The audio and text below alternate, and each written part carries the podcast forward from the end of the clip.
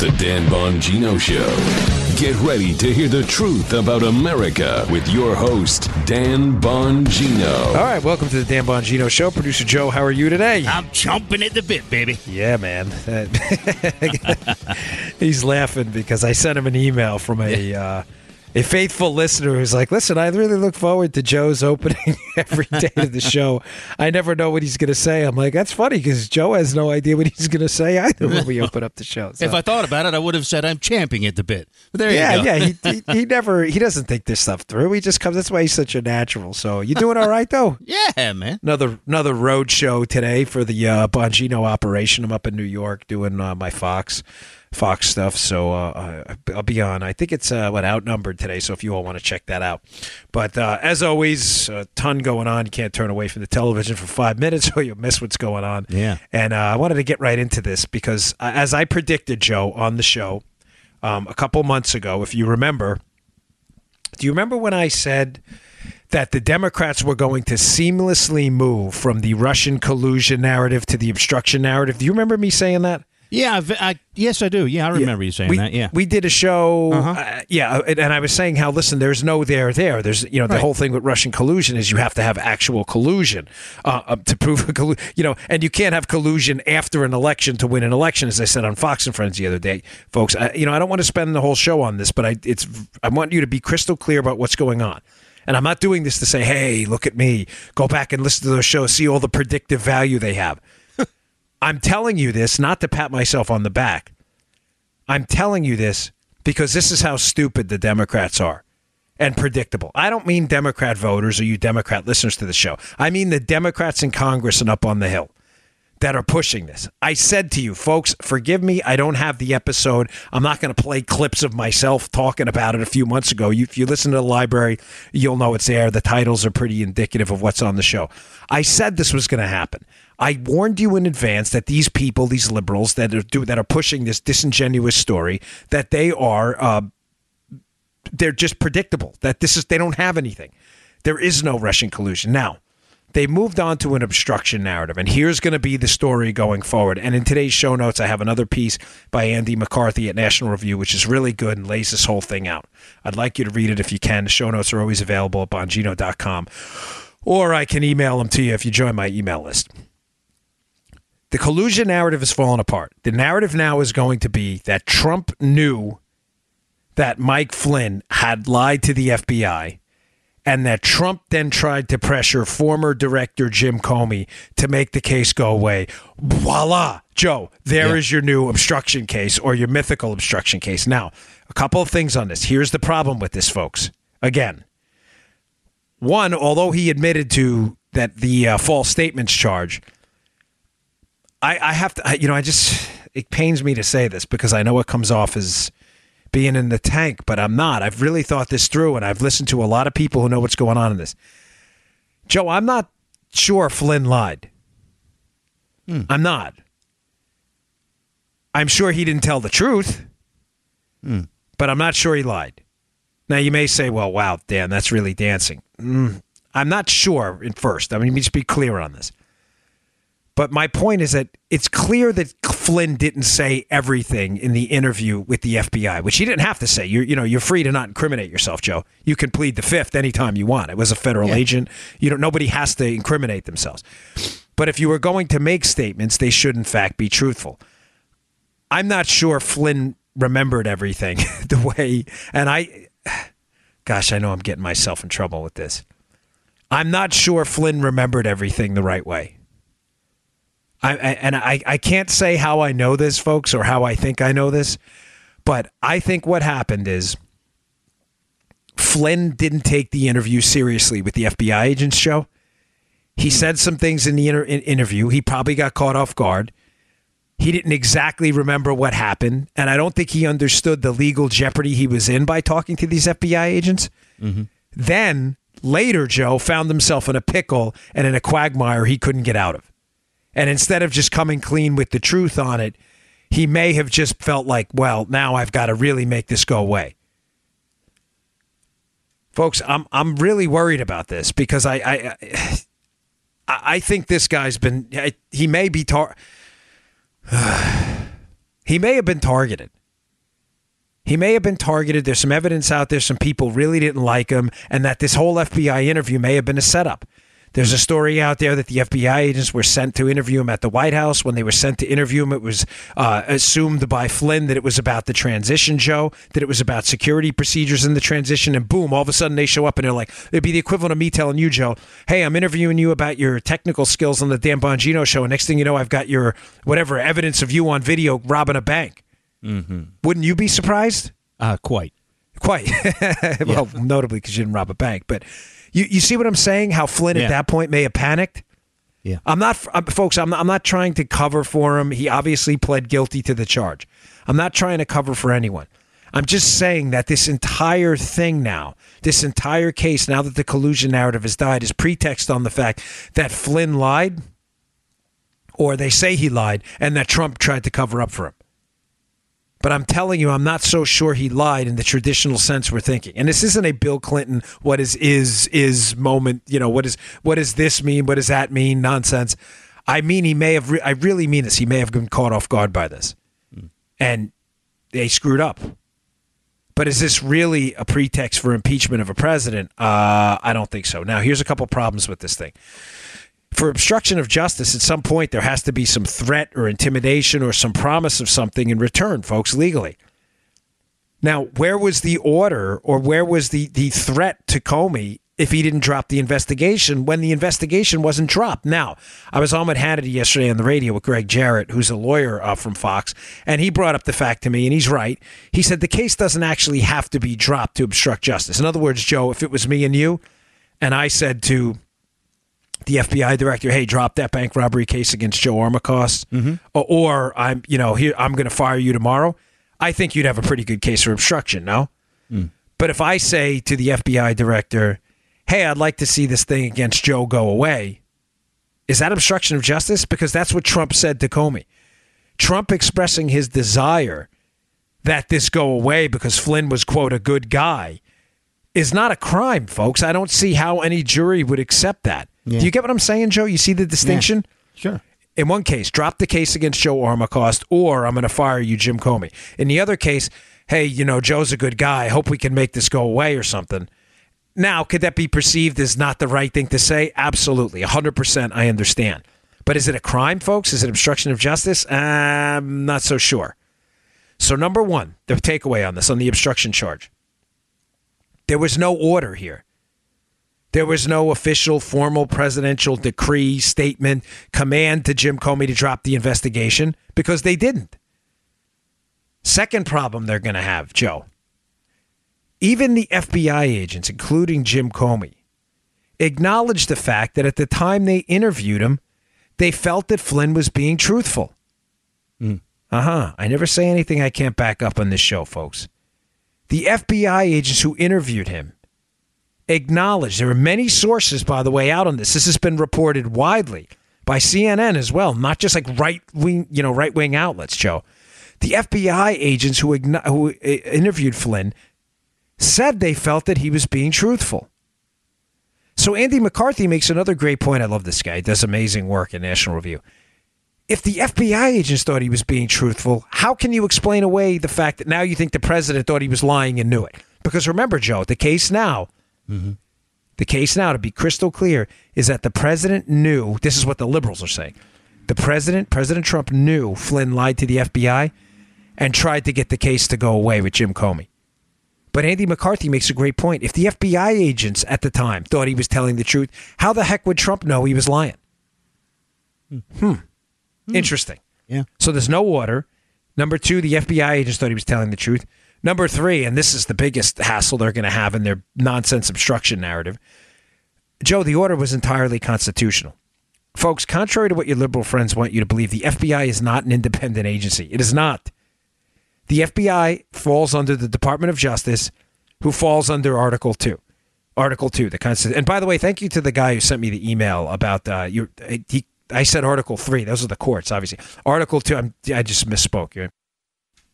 We've said Article 3 courts a thousand times on the show. But Article 2, they fall under the executive branch, the FBI. Of course, the FBI is not in the Constitution. We get that. Um, but the, the Department of Justice is under the executive branch. It is The FBI is not an independent agency.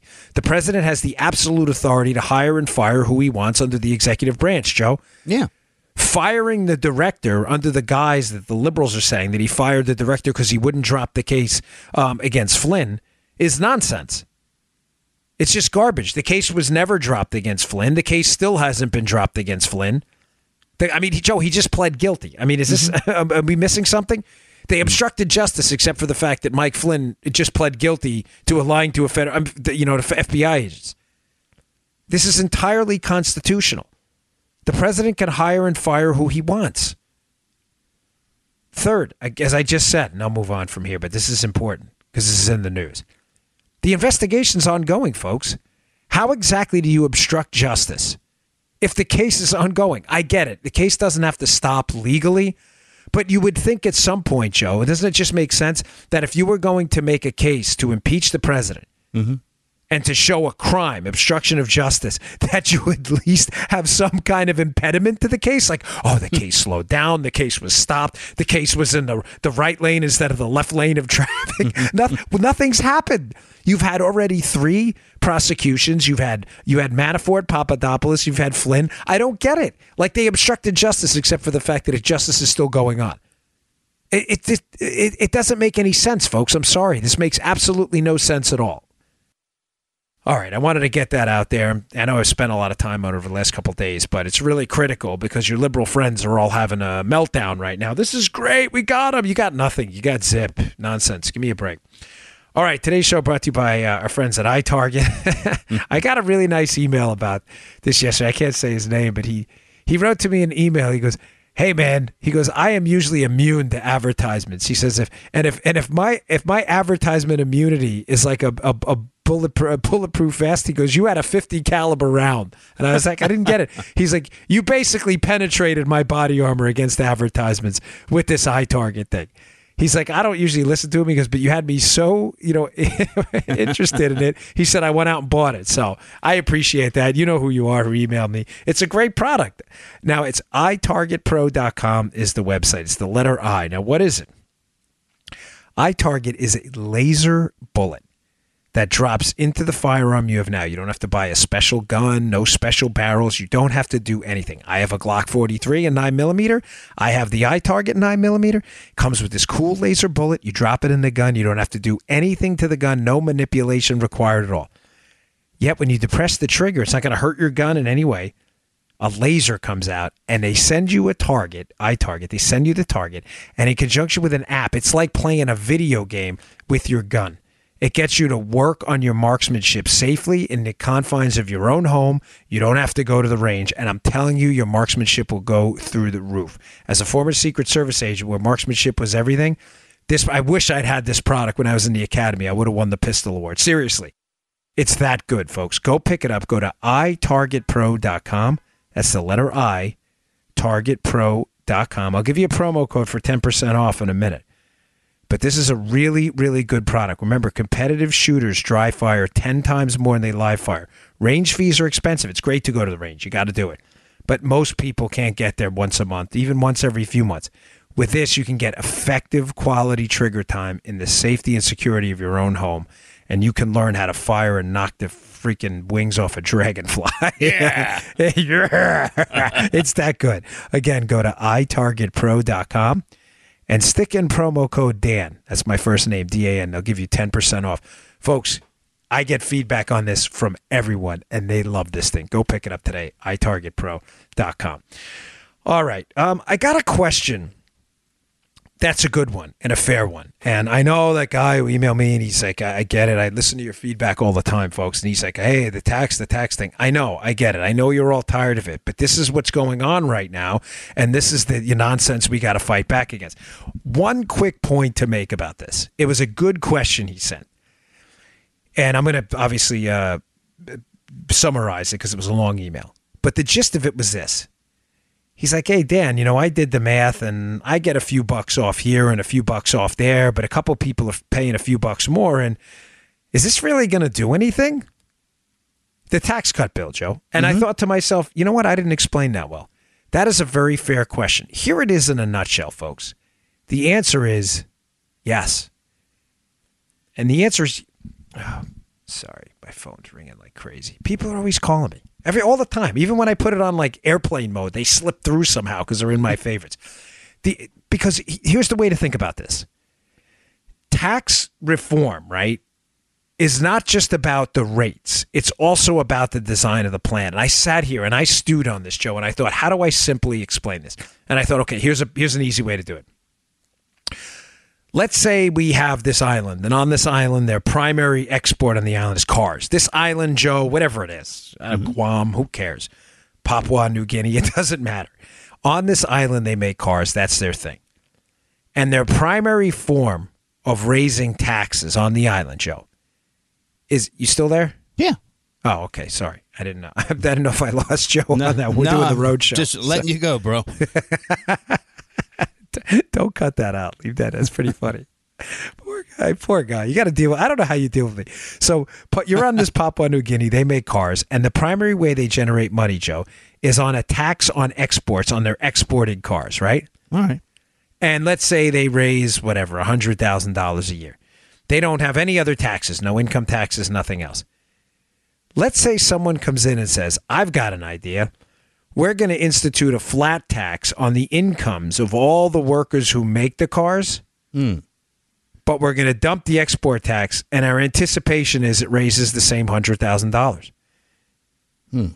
Now, a fair question, like the guy in the email said to me, Joe, would be, well, what the heck is that going to do? Right, right. If you're going to raise $100,000 either way, what's the difference? The difference is the tax design matters just as much as the rates. The design of the first plan, Joe, where it was only a tax on the export of cars, mm-hmm. made those cars. And, I- and I get it. Most times it's it's in reverse. They tax imports, but I'm just trying to make this as simple as possible for you to understand. So I'm giving you dramatic examples.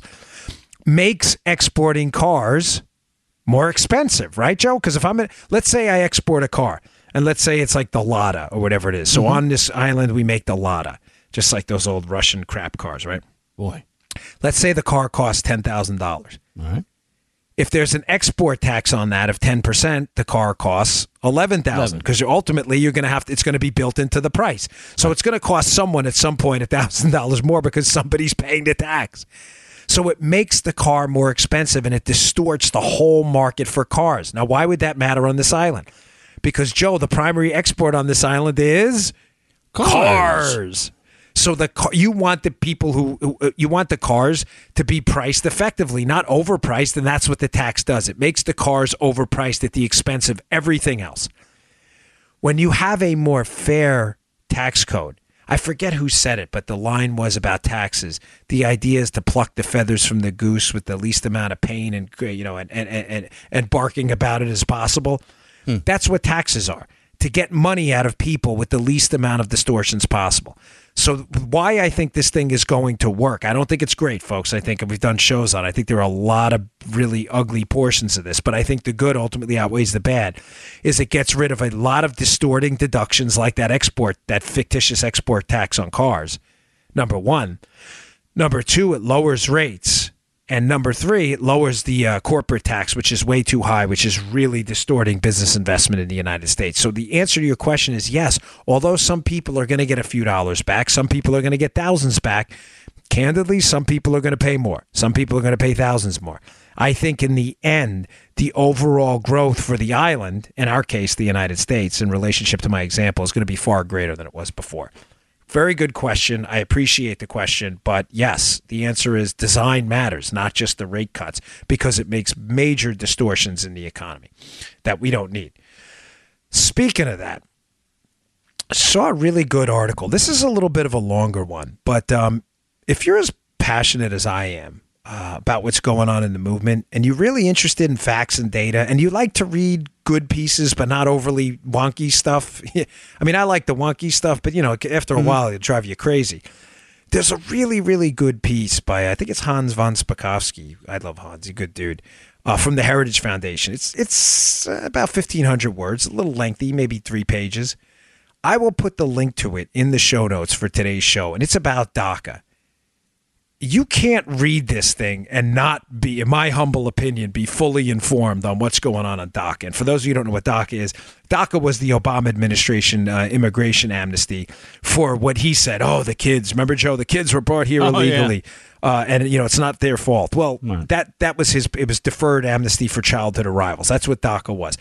The reason I bring it up is there's an ongoing debate about the reauthorization of DACA. Sessions in the DOJ slowed this entire process down. The Democrats want DACA. Why do you think they want DACA, Joe? For votes. Uh, votes, man. Votes, power, control. I mean, that's what they want. They need to replenish the ranks of Democratic voters. And traditionally, as I said yesterday, I would tease the Dennis Prager article, and Dennis is right. Success breeds damage for the Democrat Party because to claim victimhood, you need people who are damaged, damaged by something. And the, the, as the economy picks up, the Democrats are going to lose those votes and lose their appeal to victimhood. So they're trying to replace their voting ranks with a lot of uh, illegal immigrants and illegal immigration. The Democrats are fighting passionately for for DACA, but Hans has a it's it's a basically a debunking myths about DACA piece. It's so good. So I will put it in the show notes, but I'll summarize a couple key takeaways I had from it in the show right now. Number one myth about DACA. You hear them say, well, you know, these, the, the, they're, you know, these, the people who are coming here are all, you know, educated and they've been, and, and they're all, uh, you know, they, they were kids. They were brought here by no, you know, no fault of their own. Listen, many of them Yeah. are, many of them are well educated. I'm certainly not knocking anyone as a group. I don't do stereotypes on the show. But here's just the facts, folks. 49%, only 49% of the people, despite their age, who are here under DACA, who are now older, have a high school diploma. So I'm just giving you the numbers. We should be able to talk fairly about immigration policy if citizenship matters. But here's another one that I found interesting. One of the talking points that I find particularly disingenuous, Joe, that they've been throwing out there is this idea that oh, they've these are they have been vetted. The people coming here, they have been vetted. They've this is the most amount of vetting we've ever seen. They've been they have been put through the vetting wringer. Um, nonsense, folks. Hans points out in the piece that the DHS, Department of Homeland Security, Joe, admits that 1,500 of the DACA recipients who got this amnesty mm-hmm. had the DACA status terminated due to either gang membership or felony convictions. And he points out later in the piece that the Obama administration themselves, and I'm quoting here, admitted to kind of a lean and light background check on them. So let's not if we're going to argue about DACA, who's coming into the country and who's not coming into the country, let's argue on it on fair grounds using facts and data. Let's not make stuff up. Okay, not everybody coming here is a PhD in nuclear physics. Some may be, but that's just not the case. 49 only 49% of a high school diploma. Secondly, that oh these people have been vetted, they've been vetted over and over again. Uh, not true. That's there is a vetting process. It's obviously better than the vetting process in the refugee program, but it is not a foolproof vetting process by any stretch. We've already had over a thousand people who've slipped through the process for being gang members or had these convictions. So that's just nonsense. I don't I don't like when Democrats throw stuff out there because then you can't make a rational decision and it's really not fair. All right, good piece. Check it out. The show notes at bongino.com. All right, I got a couple other things I really wanted to get to here. Uh, I mentioned yesterday the Prager piece. That's in yesterday's show notes. It's really good. It's in the Daily Signal. And it, it speaks to something that uh, I've discussed on the show here often the idea that the Democrats, the, the new Democrat party of victimhood, this is no longer the party of John F. Kennedy. Um, a- ask not what your country can do for you, but what you can do for your country. That's over. That's dead. Those Democrats have now become uh, moderate Republicans, in some cases, conservative Republicans. That party is dead. The party figured out when the transformation was made, some would argue in the Vietnam War era, uh, with that movement, the, the anti war movement, I think it goes back a lot farther than that. I think Fred Siegel's book uh, points that out. The roots of this were planted a long time ago, but the Democrats got away from running on positive ideas like that. And I'm not talking about, like, I'm not taking a shot again at individual Democrat voters. I'm talking about the party ideology. But they got away from that a long time ago, and they figured that they were going to run on an anti message. In other words, it's not a message, oh, we're going to do this and we're going to do that. The message was an anger message that the other guy hates you and that we're going to be the ones to save you from the other guys. That makes sense, Joe? Right, It's, right. Yeah, yeah. it's, it's not what we're going to do, it's what the other guy's going to do to you, and we're going to save you. Right. So Prager writes this really good piece, which aligns with that, and it's something we've talked about in the show all the time. I mean, we, we discuss it a lot, the whole identity politics uh, uh, agenda of the left.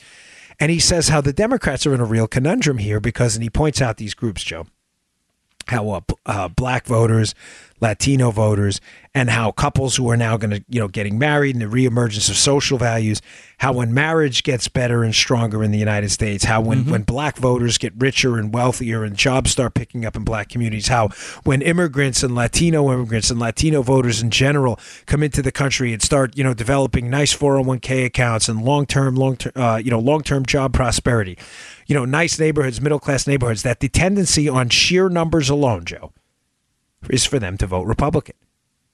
Those are just the facts, folks. Those are, that's just how it works. And how the Democrats are anchored now to this entire sense of, well, what are we going to do now? Like, if we can't push victimhood because we're running out of victims, what are they going to do? And that's why I mentioned the DACA piece. So read the Prager piece. It's simple, it's not very long, but it's good. He talks about this how, how the Democrats need, I think the title of the piece is The Democrats Need You to Be Angry because they need to make you appear that you're the victim of Republican politics and they're going to be the ones to save you no matter how bad your condition is now, mm-hmm. which is really sad, folks. I mean, it's unbelievable. That's all they have to offer these days. But combine that with the story I just told you about DACA, and I think it makes a little bit of sense. This is why Nancy Pelosi and the Democrats want DACA so badly. They need it because they are running out of people to use as political pawns in their victimology game. They're running out of groups. Dangerous, folks. That's why I'm so against DACA. Because I, to me, it's never been about immigration. It's always been about control. And I think you need to understand that. All right, today's show also brought to you by our buddies at Brickhouse Nutrition. Man, I'll tell you, thanks to Brickhouse, I get, I've had some really, really long days. I don't mind the road shows at all. It gets a little lonely here in hotel rooms. The shows give me something to look forward to. You know, I like talking to you all. This is fun for me. I really enjoy it.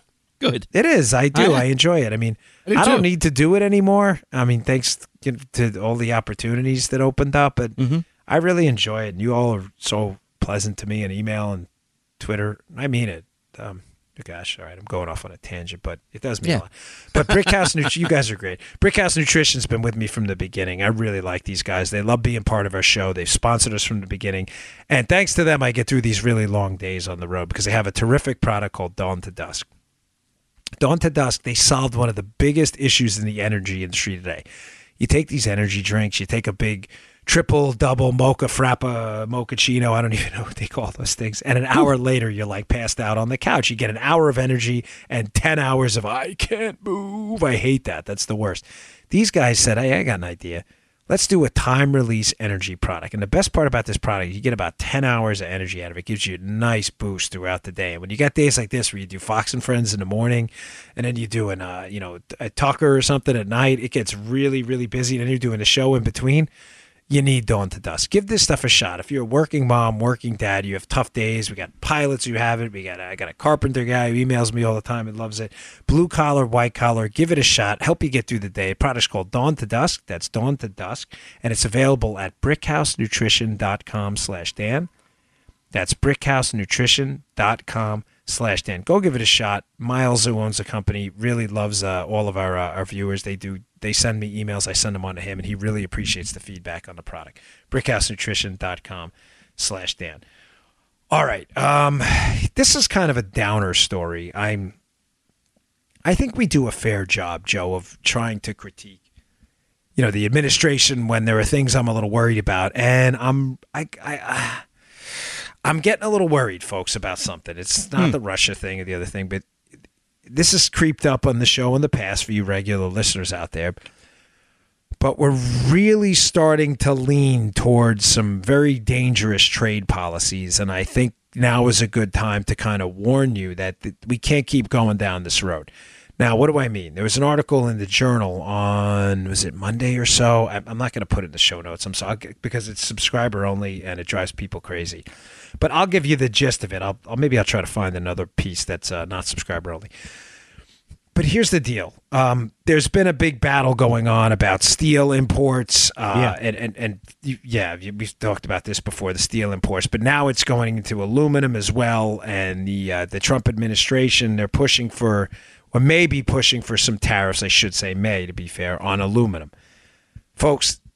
This is a bad idea. This is a really bad idea. And let me just give you one. I, I've given the example before the two islands.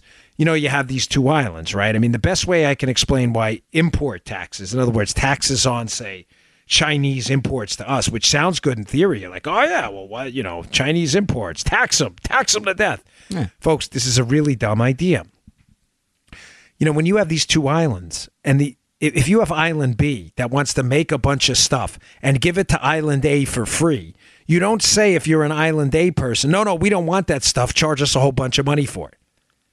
That's what an export tax, uh, uh, excuse me, an import tax is on imports. You're, basically raising the price of imported goods that you're getting cheaply.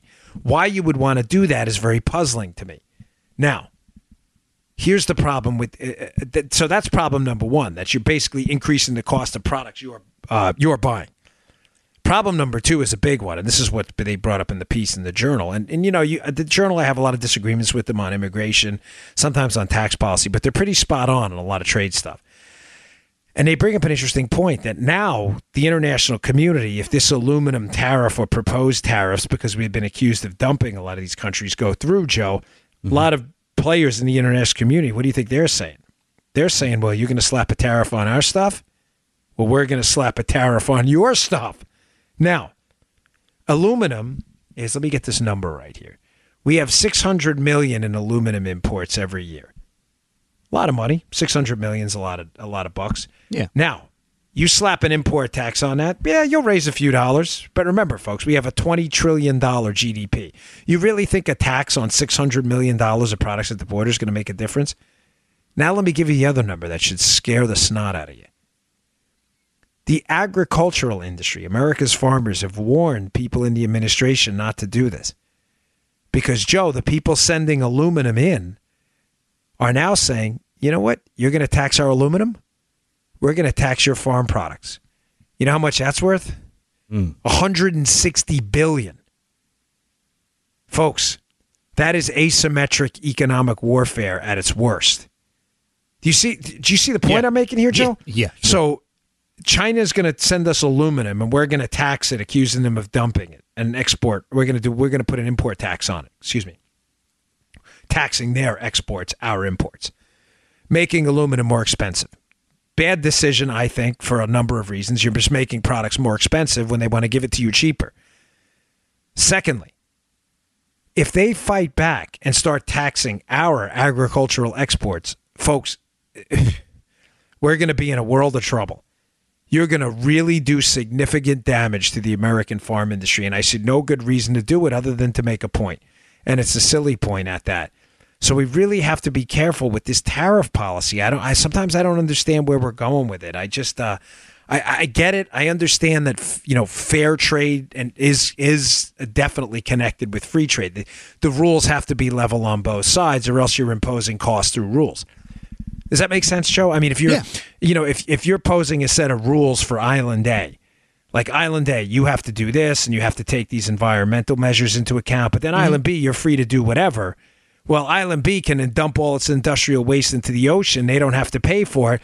Why? While the other island has to process the industrial waste, and thus makes their products more expensive because they have to take into account environmental measures. You get what I'm saying? Mm-hmm. Sure. So when the rules aren't fair, which I totally understand to people who say, "Oh, I'm a free trader, but it's not fair." You know what? You're right in a lot of respects. If the rules aren't the same, you're imposing a cost on someone else through rules and regulations that don't apply symmetrically to both sides. So I completely agree. But folks, we have to be smart about this. Getting into a trade war right now um, with a lot, not just China, by the way, but a number of other countries. It's ironic that they point out in the piece that China is not even the biggest uh, exporter to the United States. Uh, we we don't import the most of our aluminum from China anyway. They're they're like top ten, but they're not number one by far. We'd be doing damage to some other countries as well if we institute this aluminum tariff. So it's a really bad idea, folks, and I just wish. Uh, the administration would back off this. It's it's going to really damage the economy if we run through with it. Okay, uh, let's see what else did I have. Oh, oh, this one I wanted to get to yesterday. So, uh, I don't get into this much social issues on the show. I, I should more, but there's always so much going on with the Trump administration that um, you know I feel obligated to get to you the you know the important news of the day and the week. But I am an avid pro-lifer from conception to natural death. I you know, I've had an epiphany on this a long time ago, and it's life is life. Uh, I'm not trying to lecture anybody. I'm just telling you that's how I feel. That's where I stand. The life movement, the pro life movement, has been largely taken a bath, at least on the legislative side, Joe, for the mm-hmm. last 30 years. Now, on the public perception, public opinion side, we've been doing quite well. And there's a theory as to why the tables have turned on the abortion debate for the pro abortionists out there on the public perception side, Joe. And the one of the dominant theories I've heard is that it's due to ultrasound. That mm. Pre ultrasound, when you could not see the child in, in the womb, you know, the idea that it was a quote clump of cells, Joe, was okay. I mean, you can't see it. You don't know any different, right. you know? one of the theories out there is the reason America is largely moving in a pro life rather than pro abortion direction right now is because the advent and scientific breakthroughs associated with ultrasound have allowed people expecting parents and others to see their child in the womb. And Joe, it gets really, really hard to argue that that's a clump of cells when you're like, ah, looks like a bunch of fingers to me. Yeah. Certainly doesn't look like a clump of cells to me there, uh, Daddy O. So on the public perception side, we're winning. On the legislative side, we have been getting crushed. Planned Parenthood has, uh, you know, almost unfettered access to taxpayer money. It seems like nothing ever happens uh, to get the, the taxpayer money to dry up uh, on Planned Parenthood.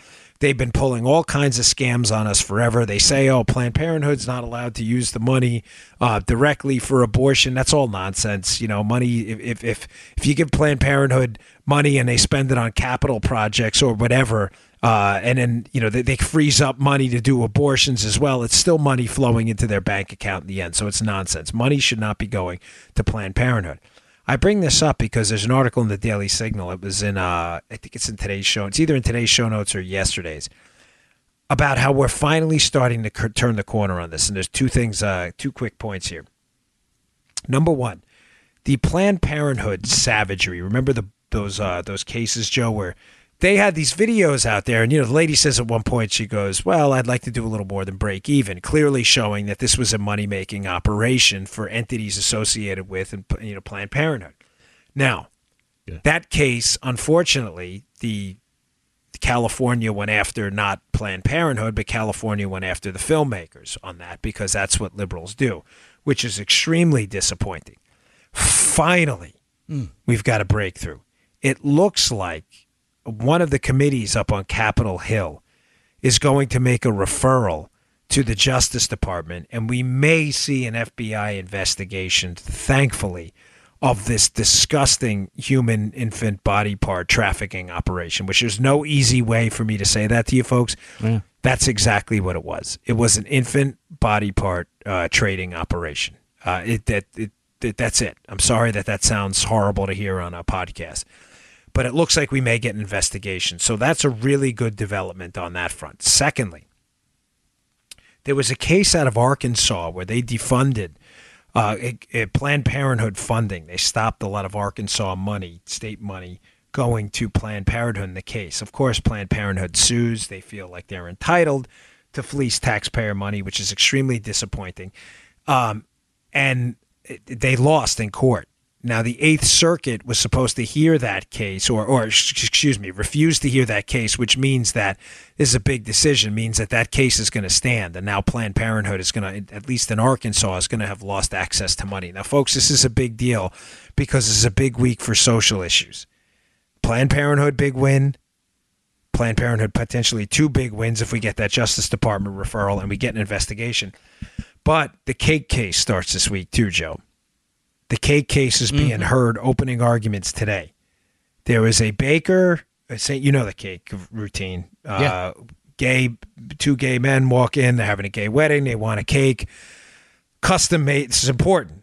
They don't want a cake. They want a custom made cake. Guy says, "Listen, I I don't I don't believe in gay marriage. I'm not going to design a cake for that, but you're free to basically buy whatever other cake you want. Well, of course, what happens later? They sue. Cases being heard in the Supreme Court this week, folks. This, folks, this is huge. Now, let me just say, I have, I and I mean this. I know Joe feels the same way. I shouldn't talk for Joe, but I know him well enough to. Yeah. I don't harbor any ill will towards any person of any orientation. I don't. Um, it's it's not, you know, it's it is my job to see moral clarity in a lot of these situations, but it's not my job to ultimately judge you. I'm a sinner. Uh, you know, I have my I'll be judged myself. Hmm. Your lifestyle's up to you. You have to pick what you want to do. I know what I picked. I know my lifestyle, and I'm comfortable with that.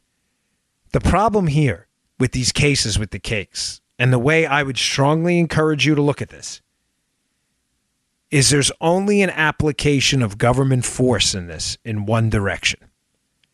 If this case is allowed to stand, that you have to now bake a cake under penalty of law for a gay wedding, no matter how you feel about it, the application of government force only goes one way, and that is deeply disturbing. Remember, folks, cases like this are judged on these two criteria Is there a compelling government interest in it? And is it done by the least restrictive means? Is there some compelling government interest to force a cake baker to have to bake a cake for a gay wedding? The answer is unequivocally, in my, in my opinion, absolutely not. And secondly, is it being done through the least restrictive means? Meanwhile, if he doesn't do it, they'll put him out of business and bankrupt him. The answer is, of course, no. So I think this case on legal grounds is a winner. But on just reasonable and, and kind of moral grounds, Joe, the flow of government force goes in one direction. If those, if that, the gay men, those two gay men, if they walk out of there and they don't get that custom cake from that guy, they may, their feelings may legitimately be hurt. I understand. They may not like it. Totally understand. But Joe, you and I both know nothing will happen to them by the government. Right. The United States government will not penalize them. It will not put them in jail. Feelings may be hurt. Understood. Fine. I get it. People may not like it. Totally get it. But government will not come after you. We live in a constitutional republic. You should fear government force. The fact that when the if we lose the case though, if we lose the case, government force will flow freely in the other direction should bother everyone, those two gay men included. Because think about it, Joe. Although it's obviously not an appealing outcome for the for the gay men involved in this, Right. nothing happens to them by the government. But if the cake maker refuses to do this and doesn't get involved, uh, he his he may not like it either. He may say, "You know what? I feel bad. These are two nice guys, but my religion doesn't allow me to be involved in that. My spirituality. Sorry, guys." The government force does flow freely in his direction because he will now be the subject of an investigation, possible lawsuit, possible litigation, and in the case of Kim Davis, who was a government employee in Kentucky, jail time. Mm-hmm. Folks, it's the government force and the use of government force is is not the only important question, but it's the most important question in this. And that's how I would strongly encourage anybody making this case. That's why I brought up the Planned Parenthood thing, because it's going to be a big social issues week. This case starts today. You're going to hear a lot about it. The outcome of this is going to be dependent on all of these cases in the future. I strongly encourage anybody involved with the courts, uh, you know, to to uh, to that's that's the appropriate lens that I think we should all be looking at this from. What is the application of government force here? And it's not obviously supply, uh, uh, applied symmetrically. Only one side gets damaged by government force, and that is the side who, ex- and ironically, Joe, it's the side who expresses his sincerely held religious beliefs or hers. Bad news.